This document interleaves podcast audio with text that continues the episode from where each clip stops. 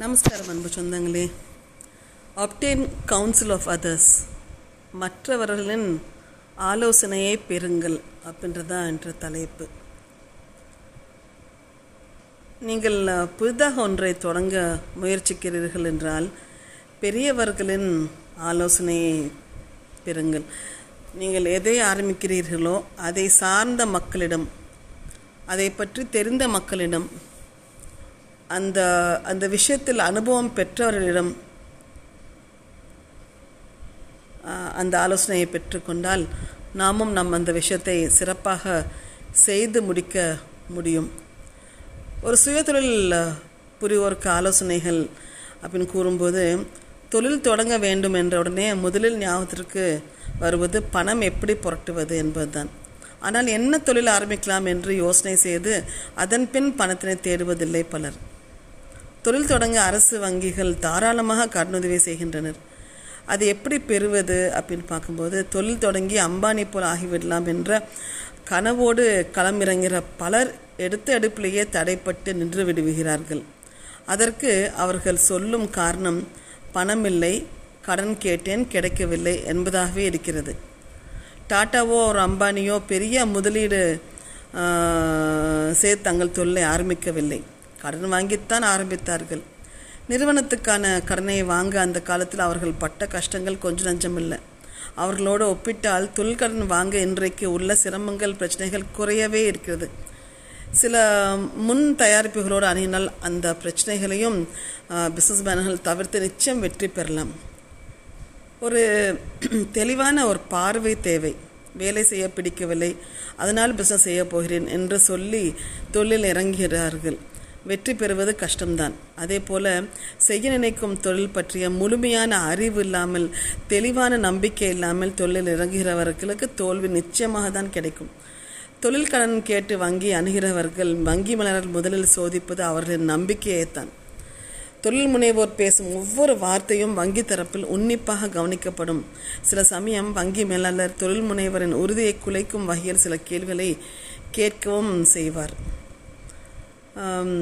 பிஸ்னஸில் பிளானில் என்ன இருக்க வேண்டும் அப்படின்னு நமக்கு தெரிஞ்சிருக்க வேண்டும். அந்த இதுதான் நமக்கு பிஸ்னஸ் செய்ய போகிறோம் அப்படின்னு முடிவு செய்து விட்டால் அதற்கான பிளானை தயார் செய்து உங்களை பற்றியான தகவல்கள் என்ன செஞ்சிட்ருக்கீங்க இனி என்ன செய்ய போகிறீர்கள் என்ற விவரங்கள் இருக்க வேண்டும்.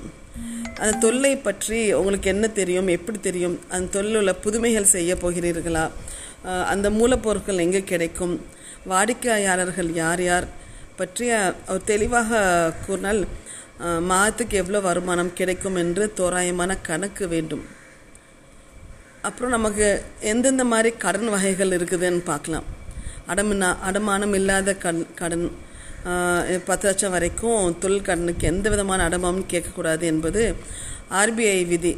இந்த விதி காரணமாக பத்து லட்சம் வரை எந்தவித அடமானம் இல்லாமல் கடன் கிடைக்கும். ஒருவேளை வங்கிகள் அடமானம் கேட்டால் ஒரு அது விதியை மீறிய செயலாகவே கருத வேண்டும். ஸோ இதெல்லாம் நம்ம தெரிஞ்சு வச்சுக்கணும். எவ்வளோ சொந்த பணம் வேணும்? அந்த ஒன்- நம்ம அந்த தொகையில் குறைந்தபட்சம் ஒன்று விகிதம் ஒன்று புள்ளி மூன்று விகிதமாக ஒன்று புள்ளி ரெண்டு விகிதமாக எந்த அளவுக்கு சொந்த பணம் இருக்க வேண்டும் அது நம்ம தெரிஞ்சு வைக்கணும் வங்கிகளை எப்படி அணுகுவதுன்னு தெரிஞ்சு வைக்கணும் அந்த ஒரு கடன் வாங்கும்போது தொழில்முனைவர் கடன் கிடைக்கலனில் சரியான திட்டமிடல் இல்லாததான்னு சொல்லணும். ஏன்னா சரியான திட்டமிடல் இருந்தால் கரெக்டாக அந்த வங்கிகளை எப்படி அணுகுவதுன்னு தெரிஞ்சிருக்கும். நமக்கு என்னென்ன தேவையான ஆவணங்கள் வேணும் அப்படின்னு தெரிஞ்சிருக்கணும். ஒரு அடையாள சான்றிதழ் முகவரி சான்றிதழ் அந்த இடத்துக்கான சான்றிதழ் திட்ட அறிக்கை என்ன வருமானம் எதிர்பார்க்குறோம் அது அந்த பிஸ்னஸ் நடைபெறும் இடம் வந்து உங்களுடையதா அல்லது அதற்கான சான்றிதழ் வாடகை இடமா அப்படின்னு தெரிஞ்சிருக்கணும். அந்த என்னென்ன தொழில்களுக்கெல்லாம் அரசு மானியம் தருகு தருது அப்படின்ற வகையும் தெரிஞ்சு வைக்கணும். இது எல்லாமே தெரிஞ்சு வச்சாலும் போகாது எப்படி இந்த சுயதொழில் எப்படி தொடங்குவது? எப்படி ஒருங்கிணைக்கிறது? எல்லாத்தையுமே எப்படி ஒருங்கிணைக்கிறது? அந்த தொழில் உள்- உள்- தொழிலுக்கு உண்டான நுணுக்கங்கள் என்னென்ன? அதே மாதிரி நூறு வகையான சுயதொழில் பயிற்சிகள் அரசு கொடுக்கிறது. இதெல்லாம் நம்ம தெரிஞ்சு ஆலோசனை மற்றவர்கள் ஆலோசனைகளை நாம் பெற்றோமானால் கண்டிப்பாக நாம் வாழ்க்கையில் வெற்றி பெறலாம் என்று சொல்லி உங்களிடம் விடைபெறுவது உங்கள் மீனா ராஜா.